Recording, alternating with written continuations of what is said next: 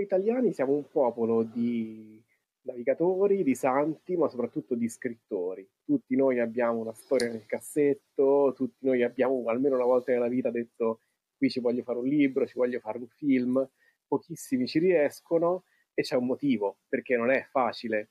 E qui con noi abbiamo Andrea Cotti, che è uno di quelli che questo lavoro lo fa sul serio. Buonasera, buonasera a tutti. Ciao Simon. allora, Andrea, dici un po', te sei sceneggiatore, scrittore, le ultime cose che hai fatto così per inquadrarti? Allora, le ultime cose che ho fatto con i libri miei è stato pubblicare due romanzi ehm, con Rizzoli, nella collana Nero Rizzoli, intitolati Il cinese e L'impero di mezzo, entrambi con protagonista un poliziotto italiano, italianissimo, ma di origine cinese. Eh, le ultimissime cose fatte invece a livello di sceneggiatura è stata scrivere ehm, la serie tv per Sky ehm, Il Grande Gioco e scrivere un'altra serie tv sempre per Sky che si intitola Blocco 181. Queste sono l- esatto, quella con protagonista anche Salmo. Adesso stiamo lavorando alla seconda stagione e queste sono proprio le ultimissime cose fatte negli ultimi due o tre anni, diciamo, insomma. Però diciamo che tra le cose che hai fatto te c'è un manuale che hai fatto con Carmelo Pecora che si chiama Interroghiamo il sospettato ed è la cosa di cui vorrei parlare stasera. sì, è vero. Hai scritto questa guida per tutti quelli che vogliono scrivere crime senza però fare i soliti errori che fanno tutti, no? Sì, eh, lì, come dire, interroghiamo il sospettato nasce assolutamente da un'intuizione di Carmelo. Carmelo è un ex poliziotto della, della polizia scientifica, nonché a sua volta scrittore, nonché appassionatissimo lettore e fruitore di serie tv poliziesche. E eh, Carmelo, come dire, ha forse ancora più di me un occhio critico per eh, tutto ciò che legge o vede di, in tema eh, indagini, polizia e quant'altro. E ha riscontrato, come riscontriamo tutti noi che un pochino siamo un po' più dentro la materia, riscontra sia nei romanzi, sia nei film che nelle serie tv, un sacco di, di, di sciocchezze, chiamiamole sciocchezze. Alcune fatte per, dire, per convenzione, perché si tende a fare così, anche se poi quel così non corrisponde assolutamente alla realtà, altre fatte proprio per non conoscenza della materia, generando quindi anche strafalcioni notevoli, insomma, diciamo. Eh. Ecco, allora appunto, a proposito di non conoscenza della materia, stasera voglio fare un gioco. Io proverò ad inventare una storia crime banalissima e, e tu passo passo mi dovrai dire se sto sbagliando o se sto andando nella direzione giusta. Proviamo, eh, mi piace questa cosa, proviamo. allora, proviamo. Partiamo con un bel crimine efferato, quindi ci troviamo in un bosco e io ti ci piazzo un bel corpo fatto a pezzi eh, in mezzo ai funghi, in mezzo agli alberi, agli arbusti. Un cacciatore lo nota e che fa? Chiama il suo amico detective, no? Beh, oddio, magari l'amico cacciatore ha un amico poliziotto che non sarà un detective, perché il ecco, detective... esatto, il detective c'è in America, è un grado, è un è una, dire, sì, è una qualifica eh, che hanno gli investigatori americani, il detective, in Italia il detective non esiste. Esiste la figura dell'investigatore privato, quindi del detective privato, che però non va a indagare, normalmente non va a indagare sugli omicidi efferati nei boschi. I nostri detective privati si occupano di altro, anche di cose serie come sicurezza aziendale, eh, fanno indagini proattive o difensive per gli studi legali, spesso sono ex appartenenti alle forze dell'ordine, però eh, il nostro povero cacciatore che trova il corpo fatto a pezzi, da noi in Italia dovrebbe fare o il 112 o il 113, non chiama l'amico detective. Eh. Quindi fa il 112 o il 113 e arriva la scientifica. No, no. di solito, allora, intanto cambia se chiami il 112 o il 113 perché cambia se chiami la polizia o il carabiniere. Ok. Diciamo che in mezzo a un bosco appartato è più facile che arrivi i carabinieri, che arrivino i carabinieri, perché una delle poche vere differenze che ci sono tra polizia e carabinieri è la distribuzione territoriale dei posti, dei, dei luoghi, no? Del, ah, okay. delle postazioni. Delle posta- sì, i carabinieri hanno una presenza più capillare sul territorio. Nel, nel comune dove io ho la residenza, cioè Crevalcore, c'è una stazione dei carabinieri eh, e non c'è presenza della polizia. Nel paese dove io sono nato, San Giovanni Persiceto, che ha 23.000 abitanti contro i 12.000 di Crevalcore, c'è la stazione dei carabinieri, ma c'è anche una questura, quindi ci sono anche poliziotti. In mezzo ai boschi è più probabile che se uno chiama eh, intervengano per primi i carabinieri. E questo poi determina una serie di, dire, di conseguenze a, a cascata, no? cioè mhm. appunto tu parlavi della scientifica, se interviene la polizia, la parte di analisi forense sul luogo, quindi la parte di raccolta delle tracce biologiche, delle impronte digitali, tutte quelle cose lì, la fa la polizia scientifica, di cui faceva parte il mio amico e collega Carmelo Pecora. Se intervengono i carabinieri, invece, quella parte di indagine scientifica la fanno i RIS, il reparto investigazioni scientifiche dei carabinieri. Quindi sono proprio due, okay. due strutture che fanno esattamente la stessa cosa, però la scientifica è della polizia, i RIS sono dei carabinieri. Quindi arriva, eh, arrivano i RIS e cominciano con quella luce viola a, il- a illuminare tutto intorno, no? Dipende, se, se, è notte sì, se è notte si usa il luminol, eh, luce, la luce viola sarebbe, sarebbero gli ultravioletti, che è una cosa diversa ancora dal luminol, che è ancora una cosa diversa dal crime scope, ci sono varie lampade. Bello il crime scope, mi piace. Figo, eh? Ci sono varie lampade e varie sostanze che possono essere eh, sparse sulla scena del crimine, su determinati oggetti, per andare alla ricerca non, non solo di, in, di, impronte digitali, ma di tracce biologiche.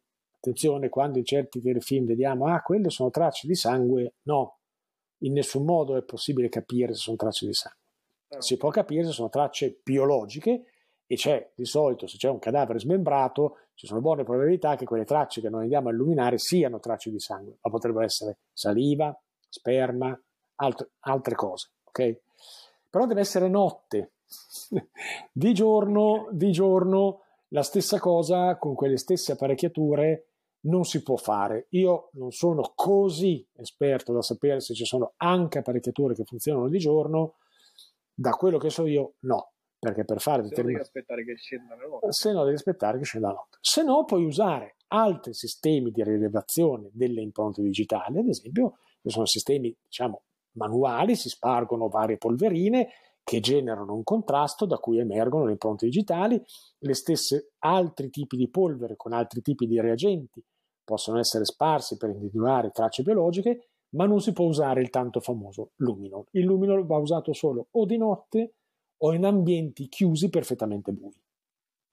Ok, quindi adesso immaginiamo che grazie alle nostre tracce siamo arrivati a prendere un uomo, un possibile sospettato. Sì. Quindi viene portato in una stanzetta sottoterra, possibilmente, chiuso dentro, e c'è il poliziotto buono e il poliziotto cattivo che lo interroga, giusto? Oddio, quasi, cioè, no in una stanzetta chiusa sottoterra. No, questo non può essere.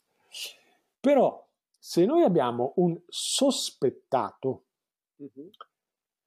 rimane formalmente persona informata dei fatti e quindi a sentirlo possono essere i poliziotti. Cos'è che cambia? Cambia quando la stessa persona, in un secondo momento o anche durante lo stesso, lo stessa prima audizione, dice qualcosa in più, oppure si decide di procedere all'iscrizione del registro degli indagati, il magistrato decide, non i poliziotti, il magistrato, fatto un resoconto della, pri- della prima audizione, si chiama SIT, sommaria informazione testimoniale, se il magistrato decide che ci sono elementi tali per cui quella persona non è più solo sospettato e quindi formalmente ancora una persona informata, ma è ben più che sospettato, cioè ci sono prove concrete che quella persona sia implicata in quel delitto, allora il nostro, che è un ordinamento giudiziario che tutela, anche se a volte non sembra, tutela chi è sotto inchiesta, allora viene cambiato lo status, la persona viene formalmente iscritta al registro degli indagati, da quel momento può avere, può e deve avere l'assistenza di un avvocato e da quel momento normalmente il cosiddetto interrogatorio, che non si chiama così in questa fase, il cosiddetto interrogatorio viene portato avanti dal magistrato, dal pubblico ministero. Se viene ancora portato avanti dai poliziotti, essendo che la persona che, hanno di fronte non è più solo un testimone, ma è un indagato, ci deve essere una delega scritta del magistrato. Ah, ok, cioè il magistrato può delegare dei poliziotti a fare l'interrogatorio al posto suo. Sì, può farlo. Questo, Questo può fare. Però la, la, differenza qual è? Vi dico, dif- nelle scene che noi vediamo, noi vediamo delle scene pasticciate in cui la persona interrogata non è iscritta al registro degli indagati eppure ha un avvocato. Non è possibile. O al contrario, la persona che viene interrogata è iscritta al registro degli indagati ma non ha l'avvocato e altrettanto non è possibile.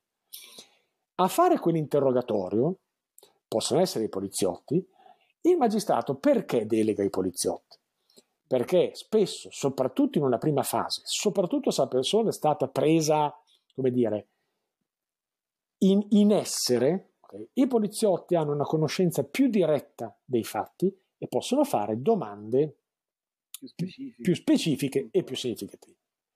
Ricordiamoci, aggiungiamo anche questo, che se questa persona noi poi la mettiamo in stato di fermo, se dopo aver iscritto al registro dell'indagato applichiamo anche una misura cautelare, che può essere il fermo, può essere l'arresto, okay? Mm-hmm. a un certo punto, passati dai due ai cinque giorni, tre giorni, adesso non ho... Scrivo romanzi, quindi non, non faccio il poliziotto di mestiere. Comunque, passato un tempo X, quella misura cautelare va convalidata e lì sì, in un interrogatorio di garanzia, quello è l'unico atto che si chiama davvero interrogatorio nel nostro ordinamento, in un interrogatorio di garanzia di fronte al giudice per le indagini preliminari, che non è il magistrato, eh? non è il nostro PM. Il nostro PM fa parte della magistratura inquirente, cioè che fa le indagini. Okay? Il GIP, cioè il giudice per l'indagine preliminare, fa parte della magistratura giudicante, cioè è quello che prende le decisioni in merito alle prove agli impianti accusatori formulati dai magistrati inquirenti e dai poliziotti. Sono... In realtà c'è chi il magistrato che indaga poi non è mai quello che giudica. Esattamente. Il magistrato che indaga non manda in galera la gente, al massimo può emettere una, un'ordinanza di custodia in carcere, ok? Ma ne deve fare richiesta al GIP. Cioè il magistrato inquirente può arrestare in flagranza, quindi mentre sta accadendo una roba, la polizia può arrestare e il magistrato può disporre il fermo.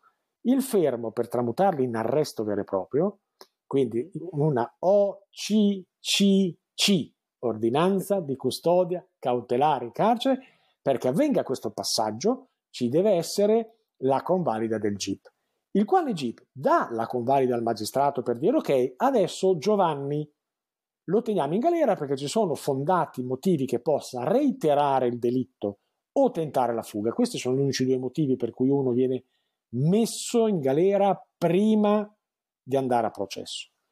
Ma per mantenerlo ancora in galera, cioè per confermare poi tutto quello, esiste una roba che si chiama udienza di convalida, interrogatorio di garanzia.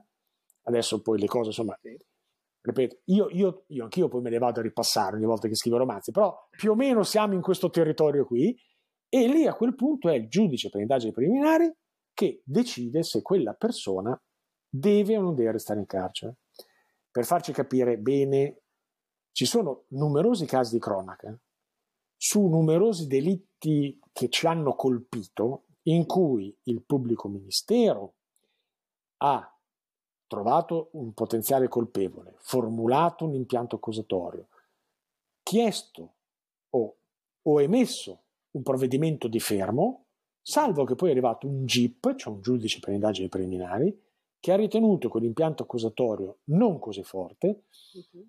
E, quelle, dire, e quelle condizioni di necessità eh, dichiarate dal pubblico ministero per cui quella persona deve restare in carcere non così necessarie e quindi alcune persone alcune volte poi il colpevole o il presunto colpevole di quei casi di omicidio che tanto ci hanno colpito viene rimesso in libertà. Alcune volte poi, è poi anche successo che la persona rimessa in libertà dal GIP abbia, abbia, riammazzato esattamente da capo. E quindi vuol dire che lì il magistrato aveva sbagliato la sua valutazione. Lì vuol dire che o probabilmente il pubblico ministero non aveva presentato nei modi corretti le prove, le prove oppure anche che il giudice per indagini preliminari, cioè il GIP, ha preso una decisione sbagliata. E i magistrati restano comunque persone, la legge è legge, ma poi ci sono persone che la, la applicano e la interpretano, e quindi ci può stare che il magistrato prenda una decisione che poi si rivela non giusta. Ma quindi l'interrogatorio, tornando all'interrogatorio, tu hai studiato come si svolge? Cioè ci sono delle regole oppure si può fare il classico gioco del, del poliziotto buono o poliziotto cattivo o quella è proprio una cosa soltanto della fiction? No, un po' si fa anche nella realtà. In quello che appunto però non è ancora un interrogatorio. Formalmente si chiama sommaria informazione testimoniale. Ecco, il, po- il, poliziotto, il poliziotto di, cioè, tra poliziotti si dice prendiamo a verbale Simone. Ecco. Ah, prendere a verbale. Prendere a verbale. Assumiamo, assumiamo a verbale, prendiamo a verbale, sentiamo a verbale, i poliziotti parlano così.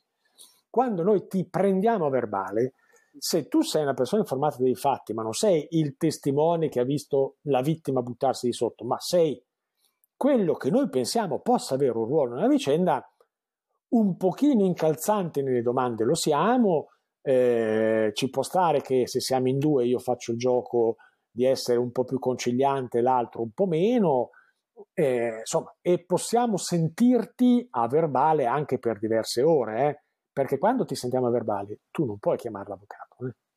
Okay? Ah, io non posso. Eh, no, tu puoi chiamare l'avvocato solo se vieni iscritto al registro degli indagati, solo se sei formalmente accusato.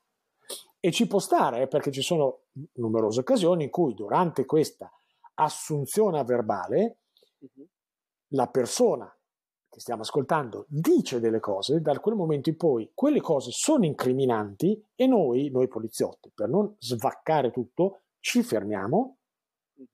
chiamiamo il magistrato, ti diciamo che devi chiamare l'avvocato e da lì in poi quello non è più un'assunzione verbale, ok, non è un'assunzione di informazioni testimoniali, quello diventa invece un interrogatorio.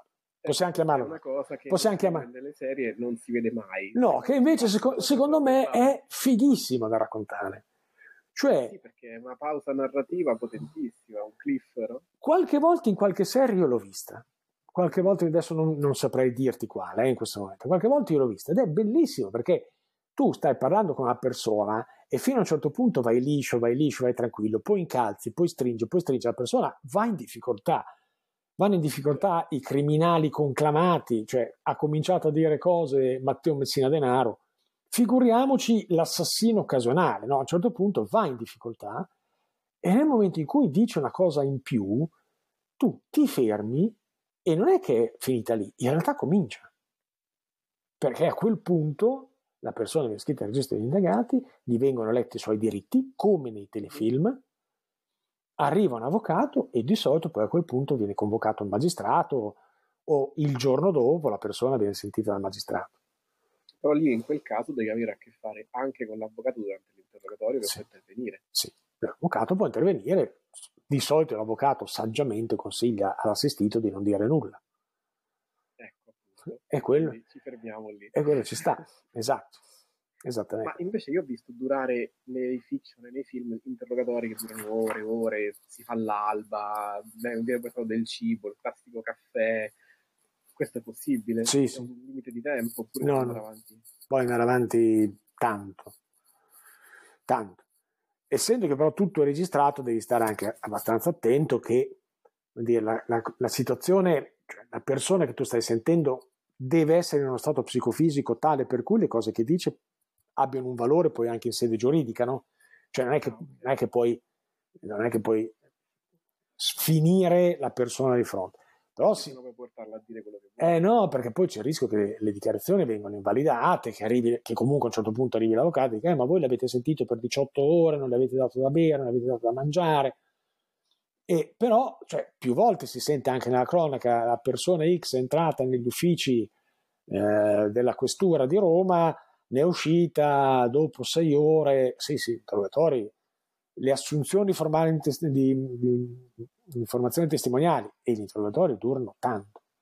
Ma se un poliziotto poi va oltre i limiti, cioè appunto fa qualcosa che non deve fare, e io nel, nel mio film ipotetico inserire la classica scena dove viene chiamato dal suo superiore, gli dice sei sospeso dal servizio, sbatti qui il distintivo, la pistola, le chiavi della macchina. No, no, ovviamente, ovviamente questo non funziona. Ecco. Da noi non c'è perché da noi c'è un sindacato e, e, se un poliziotto viene sospeso dal servizio a decidere non è il suo diretto superiore, ma di solito cioè, deve essere aperta un'inchiesta, ci deve essere un'indagine e ci deve essere un fondato, fondato motivo per sospendere una persona dal servizio. Anche perché appunto poi c'è il sindacato che ti fa lo sciopero, ti fa la contestazione, ti fa... il sindacato ha i suoi avvocati che contestano questa cosa, rischi di passare dal torto e quindi di fare mobbing, capito? Quindi non è così... Non è così... Però la storia, la storia ci, ha, ci ha dimostrato due cose. Ci ha dimostrato che i poliziotti responsabili, vertici, responsabili degli, dei massacri di Genova e del G8 sono stati tutti promossi, tutti. I poliziotti carabinieri beccati a fare cose gravi, ma in contesti più ordinari, sono stati tutti puniti. Cioè, ehm, ok, però diciamo che, diciamo che il G8, vale un po'... è stato un caso... Era talmente era, no, non è isolato, ne sono successi altri purtroppo, però diciamo che era quando si dice no, se tu uccidi un uomo sei un assassino, sei in guerra ne uccidi 50 sei un eroe. Ecco, più o meno funziona così, cioè i fatti di Genova erano sono stati così enormi che se tutte le persone coinvolte fossero state effettivamente condannate per i reati che sono stati commessi, si sarebbero dovuti sciogliere il corpo della polizia italiana e il corpo dei carabinieri. Sarebbero dovuti sciogliere oltre che a portare poi a giudizio anche i vertici politici che quella roba, cioè, voglio dire, eh beh sì, aveva okay. implicazioni. Era talmente che, che, il paradosso è stato che tutti sono stati promossi. Paradosso orribile, ma è questo. Però, non è un però che giustifica quello, ma è solo per dire che i carabinieri responsabili eh, di quello che succedeva nella caserma di Pisa, adesso mi sembra di ricordare, fatti di qualche anno fa, che spacciavano, stupravano, facevano, eh, sono stati tutti beccati e tutti adesso sono in galera. Cioè non è così semplice. Il caso della 1 bianca, per esempio, è ancora più clamoroso. Il caso della 1 bianca, che ha che poco a che fare con la polizia, secondo me, nel senso che dietro c'è veramente ben altro. Eh, mol, non tutti i responsabili, ma alcuni dei responsabili materiali di quelle azioni, dopo anni e dopo anni, sono stati presi, sono stati arrestati, giudicati, sono in galera. Non è, come dire, è ovvio che in una qualunque caserma di polizia o dei carabinieri l'atto violento del poliziotto o del carabiniere è sempre possibile. È anche vero che dire, la divisa attira o tende ad attirare a volte persone con una predisposizione anche un po' a, no? ha una forma d'approccio più violento alla vita, però anche lì è vero che soprattutto le ultime generazioni di poliziotti e carabinieri, quasi tutti sono laureati, vengono da studi umanistici, vengono da studi giuridici. C'è stato un grande cambio. C'è stato, che non significa che comunque non continui ad attirare un certo tipo di persone, però tu per essere un, un ispettore di polizia devi avere una laurea. Quindi... Eh, da questo, diciamo, dovrebbe fare una certa selezione. Quello comunque fa, fa, fa una differenza. Ma ti volevo dire, tornando alla storia che sto immaginando di scrivere, immaginiamo che viene identificato un altro possibile assassino e quindi i nostri, i nostri carabinieri o poliziotti corrono a prenderlo a casa, lui fa per scappare e a quel punto si spara, insomma, cioè, si cerca il conflitto a fuoco per tirarlo giù. no, no, non, ecco, anche lì, anche, anche lì per amore di Dio, magari il, il carabiniere, eh, poveraccio, come dire, con qualche disturbo o sotto stress, non reggendo una situazione di tensione, tira fuori la pistola e spara. Succede. Eh, Gabriele Sandri, ultra della Lazio, viene ammazzato più o meno una cosa del genere. C'è una situazione di casino, di tensione, di paura, un carabiniere prende spara e ammazza il povero Gabriele Sandri. Nella realtà, se tu devi inseguire qualcuno, non gli spari, gli corri dietro tanto che non lo prendi e nella realtà, infatti, qualche volta ti scappa. Eh. Perché tu, infatti, quello che scrivi insieme a Carmelo Pecora nel tuo libro è che quando un poliziotto tira fuori l'arma e spara un singolo colpo, poi lì, anche se lo spara in aria, sono carte e carte da riempire, non è così no. No, cioè ci sono, c'è tutto un, percu- un processo, c'è tutta una serie di atti burocratici che tu devi fare quando spari in servizio. A maggior ragione se tu spari in servizio ferendo o addirittura uccidendo qualcuno. Poi non è che vuol dire i poliziotti sono autorizzati all'uso delle armi, no? E gli stessi poliziotti e carabinieri ti dicono: guarda, in certe situazioni quello che pensi è meglio eh, un brutto processo che un bel funerale. Cioè, nel, nel, dubbio, nel dubbio, in certe condizioni, il poliziotto il carabiniere spara. Io credo di conoscere, ormai dopo vent'anni che scrivo queste cose, scrivo di polizia, di, di, credo di conoscere veramente tanti poliziotti carabinieri. Qualcuno, come dire, che ci provi gusto all'idea di sparare, non l'ho conosciuto. Sono sicuro che ci sono. Eh. Quello è l'importante. No, ma ci sono. Si, sicuramente, ripeto, sicuramente ci sono perché, appunto, le divise attirano, attirano persone con qualche click in meno nella testa, come tutti i lavori che comportano una posizione di potere sugli altri.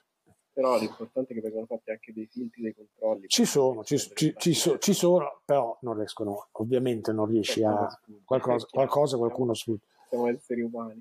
Però ecco, io consiglierei ai protagonisti della tua storia di provare a non sparargli a questo che sta scappando e se proprio, proprio di sparare, di sparare in modo da fermarlo, ma stando ben lontano dal colpirlo, insomma, se no dopo, diciamo che poveracci dopo avrebbero un sacco di rotture di palle. Ecco. ecco, diciamo che i miei protagonisti, i miei eh, poliziotti che sono alla caccia dei, dei cattivi, eh, hanno preso una persona, l'hanno sentita la promessa verbale e poi eh, lui ha portato prove a suo favore, quindi è stato scagionato. Il secondo gli è scappato e quindi cosa gli, cosa gli resta? Provare con le intercettazioni, quindi si insinuano e entrano dentro le case del terzo sospettato e mettono le classiche microspie fingendosi tecnici eh, dell'elettricità, no? come accade spesso. Questa cosa è plausibile? Sì, sì. Allora, intanto però avevano detto che erano carabinieri. erano, carabinieri erano carabinieri, non era polizia. No, è che cioè, il, il, corso d'opera da carabinieri diventa poliziotti. No. Sì, questa cosa si può fare, non è così frequente perché di nuovo, mentre per l'intercettazione telefonica o allora per acquisire i famosi tabulati di cui sentiamo tanto parlare. No? Eh, prendiamo i tabulati, prendiamo i tabulati. Sì. I tabulati li prendono i poliziotti autonomamente, non hanno bisogno di autorizzazione. Poliziotti e carabinieri che siano, chiamano i vari gestori telefonici presenti sul territorio, si fanno dare i tabulati e li analizzano. E dal tabulato cosa si ricava? Eh, aggancia le celle telefoniche, chi ha chiamato chi, e, questo, chi ha chiamato chi e gli agganci alle celle telefoniche. Che è già tantissimo. Ok, non si leggono gli sms, non si leggono questi... No. Non si leggono le messaggistiche. Per fare questo c'è un'altra cosa, ci arriviamo. Cioè, per le intercettazioni telefoniche i poliziotti o i carabinieri devono chiedere l'autorizzazione al PM, al magistrato. Per mettere le ambientali, i poliziotti chiedono al PM, il PM chiede a quello abbiamo, di cui abbiamo parlato prima, al GIP il quale GIP tende a dire sì o no, c'è una durata sia per le intercettazioni telefoniche sia per le ambientali, cioè non è che no, non possono essere non possono no. Uno perché costano dei soldi, due perché spesso queste le apparecchiature sono fornite da aziende esterne, non, non necessariamente sono dello Stato. Tre perché vengono noleggiate, vengono noleggiate, quindi costano dei soldi. E tre perché anche lì una, una misura di garanzia, tant'è vero che l'ultimo governo, l'ultima si sta tentando di far passare una riforma che limiti fortemente l'autorizzazione alle intercettazioni. Perché poi purtroppo è vero, escono intercettazioni che non hanno nulla a che fare con le case in questione, ma che sputtanano persone, perché poi dalle procure esce spesso un po' di tutto. No? Cioè, ecco, ecco, questo è un'altra... un'altra come escono le intercettazioni? Le fanno uscire i magistrati. In più, ah, okay. non è... Cioè, se non, le fa, se non le fa, o le fanno uscire i magistrati o le fanno uscire i poliziotti che quelle intercettazioni materialmente le effettuano. Non è che... Mm. Cioè non... può, essere, può essere che escano perché magari i magistrati hanno convenienza, che magari qualcuno capisca che stanno indagando su di lui. Eh... fanno uscire le cose in modo che prima, de, prima, del processo si crei comunque un certo tipo di attenzione e di idea rispetto al caso che loro stanno costruendo. Questo fanno. Okay. Perché tanto i processi si sa, è vero che avvengono nelle aule, ma prima che avvengano nelle aule c'è quello che è il famoso processo mediatico. Però poi, se il nostro G, se, se siamo stati fortunati, noi poliziotti chiediamo l'intercettazione ambientale, il PM dice sì, in effetti ci sono gli estremi per l'intercettazione ambientale e il GIP ce la concede, poi dei poliziotti travisati, questo è il termine tecnico, da, travisati. travisati, da operai della Telecom, entrano nella casa X e mettono le varie telecamere e i vari microfoni sul posto. Di solito nelle serie si vede il classico fatto che tu hai già visto dall'inizio puntata, che l'hanno visto anche i criminali, però col berretto in testa, così non viene riconosciuto. Beh, que- questo succede anche nella realtà a volte. Adesso, adesso, adesso ti racconto per dire, appunto, quando io e Carmelo ci siamo messi a prendere un po' in giro gli autori delle serie tv e dei romanzi. Peraltro io ho citato anche serie, serie tv scritte da me, quindi anche se alcuni colleghi un po', gne, gne, gne, no, un po' si sono... Io mi difendo dicendo ragazzi, io però non è che ho detto voi e io no, io ho messo le cose che ho scritto io. Eh, ti faccio un esempio pratico del fatto che appunto poi noi con Carmelo ci siamo divertiti a prendere in giro certe cose scritte, ma la realtà è peggio certe volte. Allora, questo amico che sta in una questura uh-huh. mi racconta che fa richiesta eh, alla sua dirigenza, di conseguenza a, a, non so quale parte, tesoreria, armamenti, uh-huh. chiedono delle auto civetta, auto borghesi, civili, per poter fare appostamenti, inseguimenti, eh, pedinamenti in auto, eccetera, eccetera. E, uh-huh Autocivetta vuol dire auto non della polizia? No, non con scritto polizia di fianco, cioè auto, okay, auto, norma- auto normali. Il presupposto per poter fare pedinamenti è che tu abbia delle auto di modello diverso e di colore diverso, se no se tu hai, come dire, se quello dietro vede sempre una 1 bianca che gli sta dietro, certo, certo, fanno tutta la cosa, la parte burocratica, la richiesta viene approvata e gli consegnano 5 fiesta rosse. Fantastico. Allora, sì, ci può essere davvero che il tecnico, mm, cioè che il poliziotto travisato da tecnico entri con il cappellino, non nella fiction, ma nella realtà entri così, capito? Perché poi non è, tu devi immaginare che non è che anche le squadre mobili delle questure più grandi è vero che hanno organico, però non è che ci sono un caso, non è che lo seguono 50 poliziotti o 50 carabinieri. Un caso viene seguito da 5, 6, 7, da una squadretta di solito. Ed è vero che tu puoi chiedere anche a qualcun altro di fare una certa cosa, però se sei tu che stai seguendo quella roba ci vai tu dentro a metterle. Oh. Le microspie e quant'altro. E quindi sì, sì, ci può stare che entri col cappellino da sciametto, così. Allora direi che la prima puntata della nostra fiction può terminare qua, nel senso che abbiamo messo le microspie e in una prossima ipotetica puntata le indagini andranno avanti. Però ti volevo fare qualche altra domanda perché leggendo il tuo libro mi è rimasta qualche curiosità. Ad esempio ho scoperto che esiste un ufficio dell'FBI a Roma. Sì, sì, sì, così come esistono sicuramente delle sedi della CIA a Roma, certo. Le agenzie, cioè l'FBI a Roma si interfaccia con la DIA, la Direzione Investigativa Antimafia, e con lo SCO, che è il Servizio Centrale Operativo della Polizia di Stato, e con uh, i ROS dei carabinieri, che è il reparto operativo speciale, cioè si interfaccia con l'elite delle nostre forze dell'ordine, ma si interfaccia solitamente per indagini che possono riguardare anche l'FBI in territorio italiano e europeo. Ah, ok, cioè indagini dove comunque collaborano. Sì, dove ci può essere interesse che l'FBI intervenga in qualche modo. L'amico che ti citavo prima, quello delle, delle fiesta che poveraccio fa la mm-hmm. richiesta, lui ha avuto un encomio dell'FBI per un'operazione congiunta tra la polizia italiana e l'FBI. No. Vedi?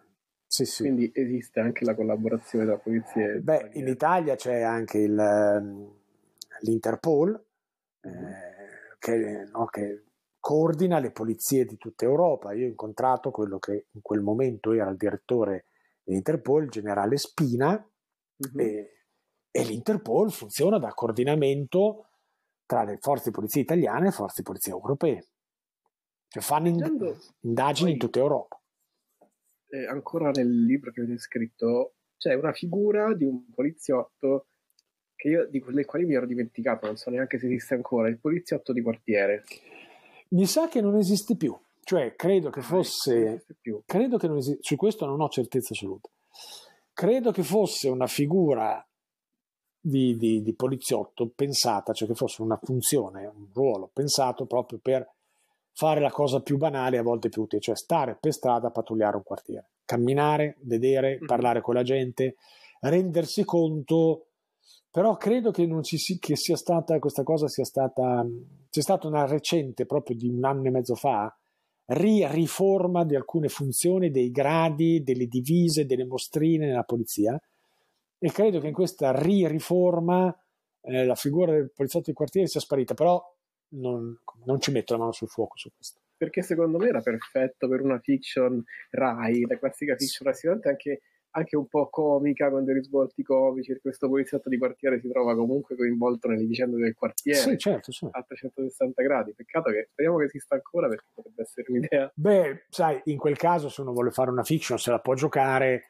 dicendo è stata reintrodotta la figura del poliziotto di quartiere, perché poi si chiama poliziotto di quartiere era il nome ufficiale, però non è che tu che sei del commissariato di Torpignattara, per citare un commissariato che io conosco, uh-huh. nessuno ti impedisce di mandare, di istituire un servizio in cui tu mandi i tuoi agenti in divisa a pattugliare a piedi le strade del quartiere. Eh? Non è che, cioè, nessuno ti dice di non farlo, ok? Non, non avrei... Farla un'iniziativa propria. Certo. Così come hai le volanti del commissariato che stanno sul territorio alternandosi alle volanti della questura e alternandosi alle volanti dei carabinieri, in turni, io, in turni e suddivisioni eh, geografiche che io non ho mai capite, me ne ha spiegate 18 volte non le ho capite. Mi dispiace, questo questa è una di quelle cose che o la fai tutti i giorni e credo che anche così sia un po' complicata, ma quando te la spiegano in teoria non ci sono arrivato. Così come però hai le volanti che stanno sul territorio, nessuno ti impedisce di istituire una, una, così, una forma di pattugliamento a piedi, senza chiamarlo necessariamente poliziotto di quartiere. Però per una fiction potresti farlo. Ma ti volevo chiedere, quindi la differenza tra squadra volante e squadra mobile, ci sono due cose diverse? Div- diversissime. Ah, ecco. allora, la squadra mobile è appunto eh, una delle elite della Polizia di Stato eh, si trova solo nelle questure, solo le questure hanno le squadre mobili, quindi ad esempio a San Giovanni Persiceto che c'è un commissariato, all'interno non c'è la squadra mobile. La squadra mobile sono gli investigatori della polizia, per semplificare tantissimo. Okay? Mm-hmm. La squadra volante fa parte proprio del, del nucleo, eh, nucleo sicurezza, quindi fa parte proprio di, come dire, risponde a un altro vertice, che non è quello della squadra mobile, e sono quelli invece che stanno per strada. Ah, ok, quelli che pattugliano il territorio sì. e girano. Sì, esattamente. esattamente. E invece il reparto mobile? Il reparto mobile sono quelli che vanno allo stadio e menano. Ah, ecco. È l'ex celere. Quindi hai squadra mobile, reparto mobile e reparto volanti. Sono... Pecora è stato nella eh, e menava pure lui, sì, sì. Le ha anche prese perché lui era nella cena era a Bologna durante il 68, quindi ah, qualche mazzata dai manifestanti se l'è presa però qualcuno mi sa che l'ha anche restituita, il pur mite e buon Carmelo mi sa che qualche mazzata l'ha anche restituita. Allora, diciamo che dopo questa chiacchierata una cosa l'ho capita, porterò più rispetto perché scrive fiction e perché scrive romanzi crime, perché non è affatto facile, e soprattutto bisogna documentarsi prima di scrivere. Quindi ti chiedo un ultimo consiglio. Che consigli dai a chi vuole scrivere crime? Di trovarsi un amico poliziotto o un amico carabiniere o un'amica poliziotto carabiniere. Perché allora consiglio di leggersi il libro che abbiamo scritto io al Carmelo interroghiamo il sospettato oggettivamente senza fare falsi modesti è molto esaustivo ti dice cose che non trovi quasi da nessuna parte tipo come parlano i poliziotti. Tu vuoi scrivere una serie sulla polizia o sui carabinieri vorrai farli parlare come parlano davvero. Eh, come parlano che tipo di rapporto c'è tra superiori di grado, inferiori di grado, che rapporto c'è non solo dal punto di vista giuridico, ma anche come dire, comportamentale tra i poliziotti e i magistrati. Queste cose sono effettivamente rare da trovare facendo una ricerca in rete. Noi le abbiamo scritte perché, perché Carme- Carmelo l'ha vissuto di persona e io ho avuto la fortuna di avere parecchi amici poliziotti carabinieri. Dico che comunque in internet, ormai internet ci consente di fare delle domande Facebook ci consente di fare delle domande dicendo scusate qualcuno di voi ha un amico poliziotto io avrei bisogno di parlare con qualcuno che quel mestiere lo fa uh-huh. ci dà un grado intanto di verosimiglianza appunto nel modo di parlare e di comportarsi poi le procedure di polizia a poco a poco uno un po' se le impara io dico sempre che non è che io sono maniaco, io sono malato e quindi seguo le procedure di polizia nei miei romanzi esattamente alla riga. Non è necessario fare così. Carlo Lucarelli è sempre molto preciso, ma non segue le procedure di polizia in modo maniacale come faccio io, per dire un, un collega bravo, no? Uh-huh. Però Carlo è sempre credibile. Cioè il magistrato c'è nei suoi romanzi. Per dire, in, leggo romanzi di autori che vorrebbero scrivere polizieschi e non c'è un magistrato. In Italia, ragazzi, Beh, le indagini le, fa, c'è il magistrato. le indagini le fanno. Vedo, fi, vedo fiction in cui i magistrati sono praticamente così. Delle figure. Cos- eh, io consiglio di, così come se io volessi scrivere, faccio un esempio, un libro su come funziona la produzione della Ducati a Bologna, uh-huh. io leggerei tutto quello che trovo in internet se ci sono libri sul tema, mi comprerei dei libri sul tema, poi a un certo punto cercherei di andare a vedere come funziona, o perlomeno di parlare con qualcuno che la Ducati di Bologna ci lavora. Il percorso okay. è, lo, è, uguale. Scrive. seguite tutti quanti il consiglio di Andrea, mi raccomando, documentatevi e chiedete perché i poliziotti, i carabinieri, le forze dell'ordine, anche secondo me, hanno voglia di raccontarsi, hanno voglia di, di, di farvi capire come funziona il loro lavoro e quindi potete mettere più realismo nella scrittura. Andrea, ti lascio andare a cena e ti ringrazio tantissimo. Grazie, grazie a voi, grazie a te Simon. E basta, andiamo a cena, andiamo a mangiare. Alla prossima. Alla prossima.